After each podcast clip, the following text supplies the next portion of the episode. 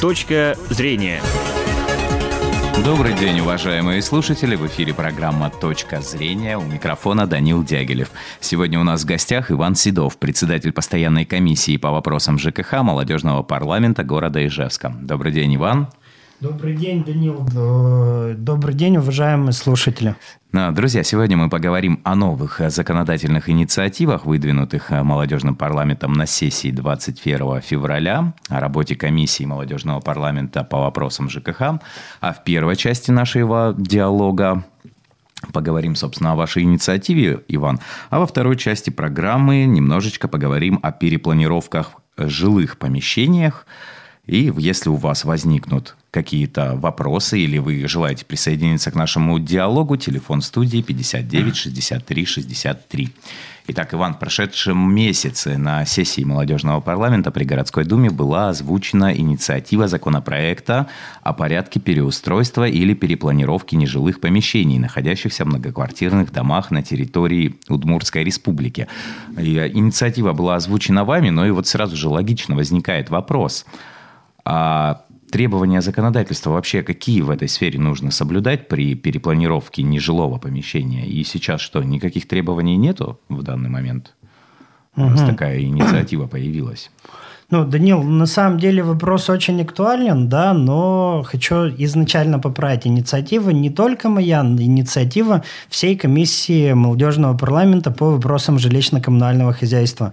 То есть все, э, скажем так, коллеги мои помогали в написании данной, данного проекта закона Удмуртской республики и активно принимали в нем участие. Если возвращаться к вопросу, да, то проблема на сегодняшний день не только на территории Удмуртской республики стоит остро, но и на территории всей страны в целом. Почему? Потому что э, при написании данного проекта нашей комиссией был проведен анализ да, ситуации по стране вообще, как обстоят дела, какие ситуации были э, с разрушениями домов и так далее.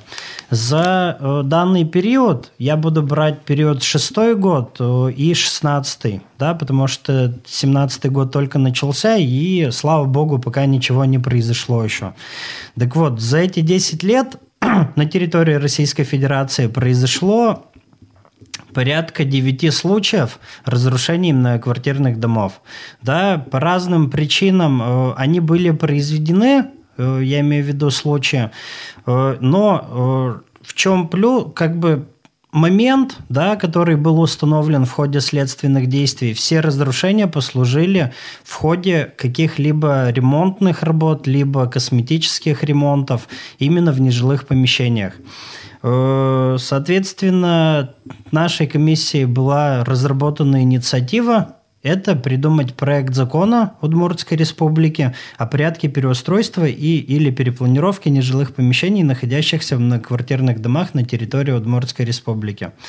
Данной инициативой мы хотим, чтобы на территории нашего, скажем, города и республики в целом получ... появился определенный порядок, который бы э, давал полномочия надзорным органам для проведения проверок в отношении тех нежилых помещений, либо собственников да, помещений, которые э, делают какие-то ремонты и э, делают их, скажем, не совсем качественно. Да? То есть э, функция надзорного органа – это как раз э, выявлять какие-то нарушения, да, и э, сейчас пытаться да, объяснить собственнику, что он это делает неправильно, что нарушены определенные какие-то технологические процессы, есть нарушения скажем так, и замечания в подходе к работе вообще в целом. Соответственно, надзорный орган сможет этот момент контролировать.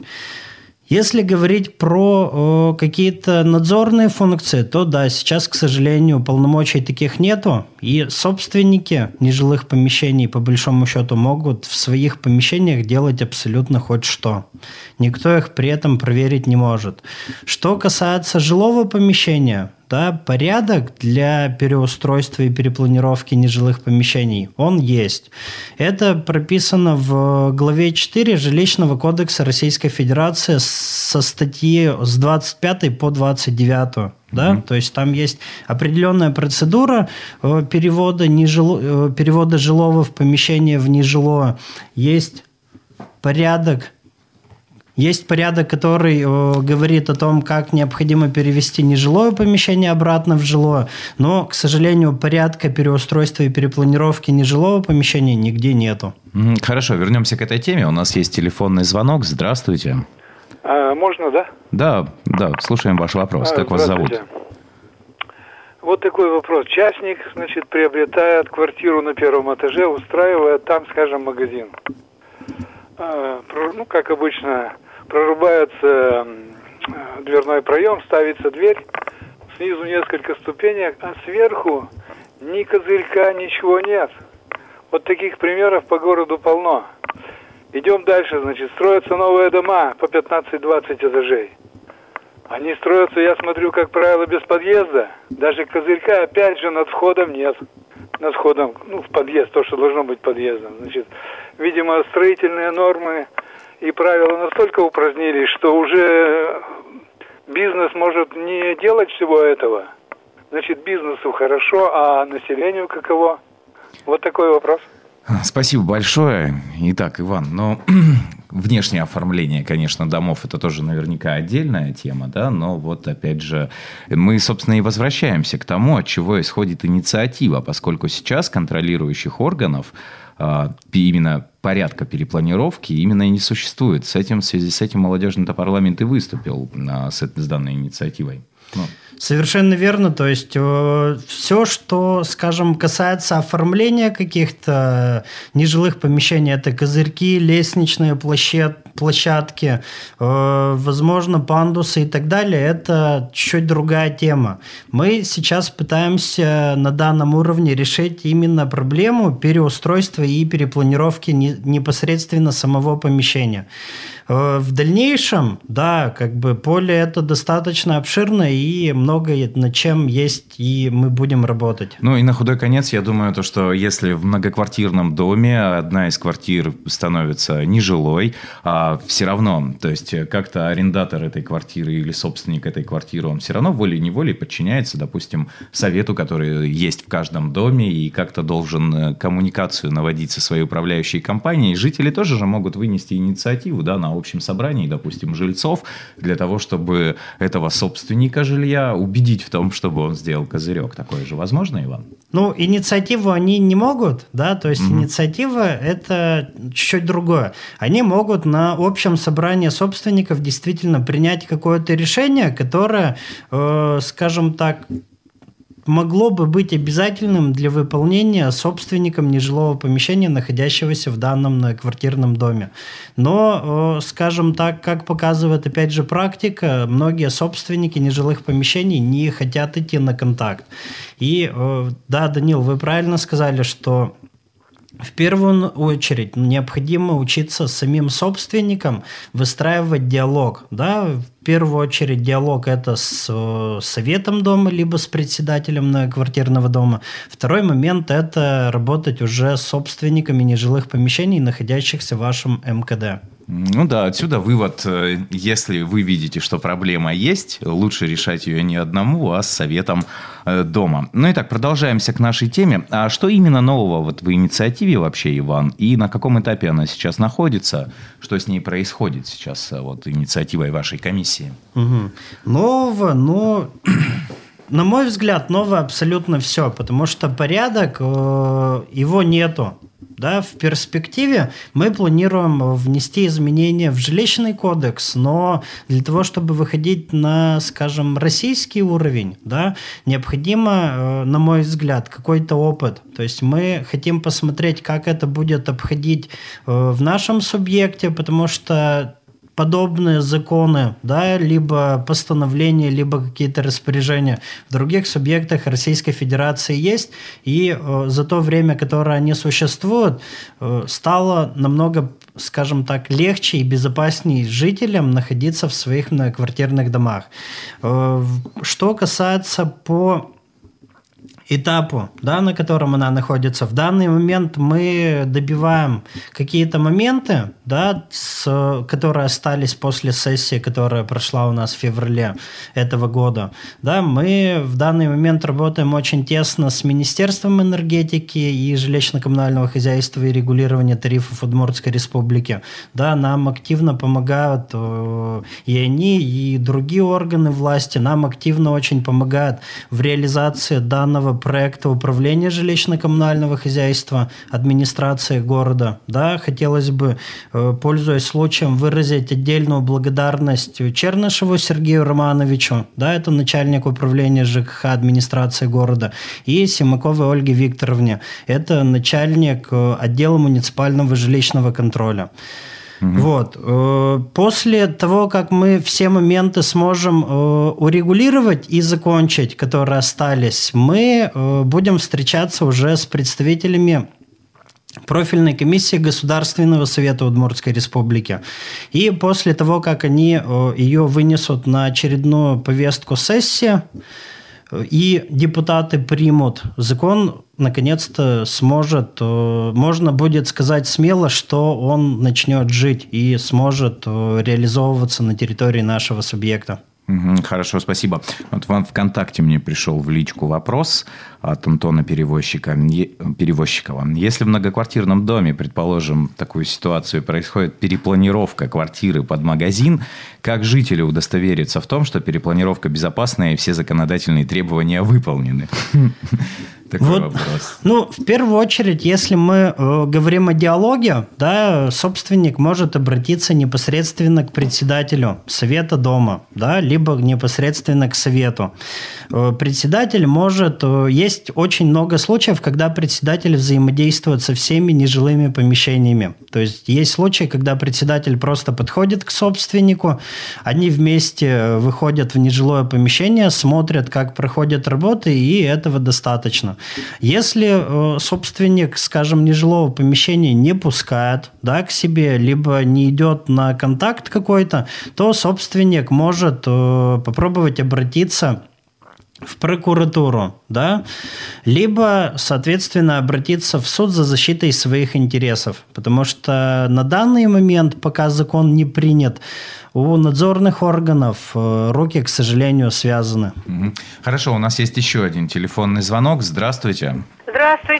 Да, слушаем Меня ваш вопрос. Галина Петровна, я из района Майской, но не, не в этом суть. Суть вот в каком вопросе. Значит, каждый раз, когда к нам приходят платежки, всю жизнь это я смотрю, в общем, там водопотребление воды, ну, в квартире, да, и всегда равно водоотведению. Это никогда физически не может быть равно. Что это за нормы такие?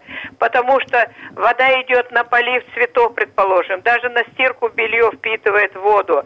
И уже водоотведение, сколько мы потребляем, вот, никогда не может быть равно водоотведению. Вот водоотведение вот. водоотведению? вашему. Водоотведению, водоот... как-то... Потребление. А, потребление водоотведению равно. Никогда не может быть равно. Никогда. Ну, спасибо за вопрос. Конечно, в нем немного сложно разобраться, но вопрос такой, как я понял, то, что никогда водоотведение, то есть отведение, не может быть равно водопотреблению. Ну, вот если честно, то вопросы я не до конца понял, да. Если житель говорил про водоотведение, водоотведение это вообще э, суммарный объем потребления, скажем, э, холодной и горячей воды, которая либо поступила в квартиру, да, либо поступила в многоквартирный дом. Соответственно, есть, э, опять же, порядок начисления, и весь этот порядок расписан в правилах 354. Если как бы я ответил, возможно, не до конца, но если у слушателей радио есть вопросы, они могут обратиться в адрес председателя молодежного парламента с соответствующим заявлением, да, либо написать это заявление в свою управляющую компанию, либо в какие-то надзорные органы. Хорошо, переходим ко второй нашей теме в программе. Друзья, наступает весенне-летний сезон, время ремонтов квартир, и вот переносимся мы от перепланировок э, нежилых помещений в помещения жилые. Если вы уже решились на этот шаг, прямо сейчас узнаем алгоритм действий, которые необходимо предпринять. Если у вас также возникнут вопросы, напоминаю, наш телефон прямого эфира 59 63 63. Итак, Иван, ну на что нужно решиться человеку вообще, когда вот он решил все-таки убрать стену, допустим, у себя и уничтожить одну из комнат? Вообще, как, как к этому шагу правильно, грамотно подойти? Ну, отвечая на ваш вопрос, Данил, да, при любой перепланировке либо переустройстве своего жилого помещения необходимо изначально составить либо проект, да, либо схему какую-то, каким образом будет э, происходить перепланировка либо переустройство. Соответственно, после э, данного этапа, когда рисунок готов, либо проект, с данным рисунком нужно обратиться в адрес своей управляющей компании для того, чтобы они э, дали свое заключение, что действительно нарушений каких-то в системе подачи энергоресурсов на квартирном доме ущерб никакой нанесен не будет. После этого собственник обращается в районную администрацию, в архитектуру и так далее, в, скажем так, в органы, которые осуществляют согласование да, данного проекта, и после этого уже непосредственно приступает к перепланировке. После того, как перепланировка закончена, он опять же приглашает к себе экспертную комиссию, которая за... выдает заключение о том, что перепланировка произведена в соответствии с проектом. Таким образом, ее узаканивает. Это весь порядок, как необходимо произвести именно перепланировку по закону, э, опять же, прописан в жилищном кодексе Российской Федерации. Спасибо. У нас есть еще один звонок. Слушаем вас. Здравствуйте. Здравствуйте. Это Карла Маркса, 262, а старшая по дому. У меня вот такой вопрос. С 1 января на каком основании у нас, э, ну, про основ... вернее, мне сказали, что за ОДН сейчас начисляется по-новому, по нормативу. Вот в том месяце я за электроэнергию заплатила 25 рублей. А в этом месяце я уже плачу 70 рублей за электроэнергию. Так, и написано, и чердаки входят. У нас двухподъездный дом. 12 а, лампочек горит. Так я, мы что, 240 рублей или 280 э, рублей, 4 э, квартиры на площадке, мы 280 рублей платим э, за что? Спасибо большое за вопрос. Конечно, немного он не в тему нашей программы, но, Иван, вы можете ответить, да? Да, к, да, Данил, действительно, я могу ответить на вопрос. Проблема ОДН, к сожалению, в нашем городе у большинства жителей, да, потому что действительно с 1 января с учетом изменений, которые произошли, у нас расчет ОДН производится только по нормативу. Нормативы для электроснабжения, раз вопрос по ней, у нас прописан в постановлении правительства Удмуртской республики номер 17 и зависит от этажности многоквартирного дома. Соответственно, э, чем выше этажность, тем больше норматив. Э, что необходимо сделать собственникам для того, чтобы избежать данной ситуации? Во-первых, проконтролировать энергопотребления всеми собственниками, вести учет, работать с советом дома, со своей управляющей компанией. И также собственники наделены правом принять решение платить не по нормативу, а по фактическим показаниям приборов учета. Хорошо, спасибо большое, Иван, за ответ. И, к сожалению, у нас э, еще осталось э, несколько вопросов по теме нашей программы. И есть еще два телефонных звонка, но мы, к сожалению, уже ответить не можем. Друзья, желаем вам, чтобы все всегда происходило по нормативам. А будьте обязательно в контакте со своей управляющей компанией. И пусть все будет хорошо. С вами была «Точка зрения». Всего доброго. «Точка зрения».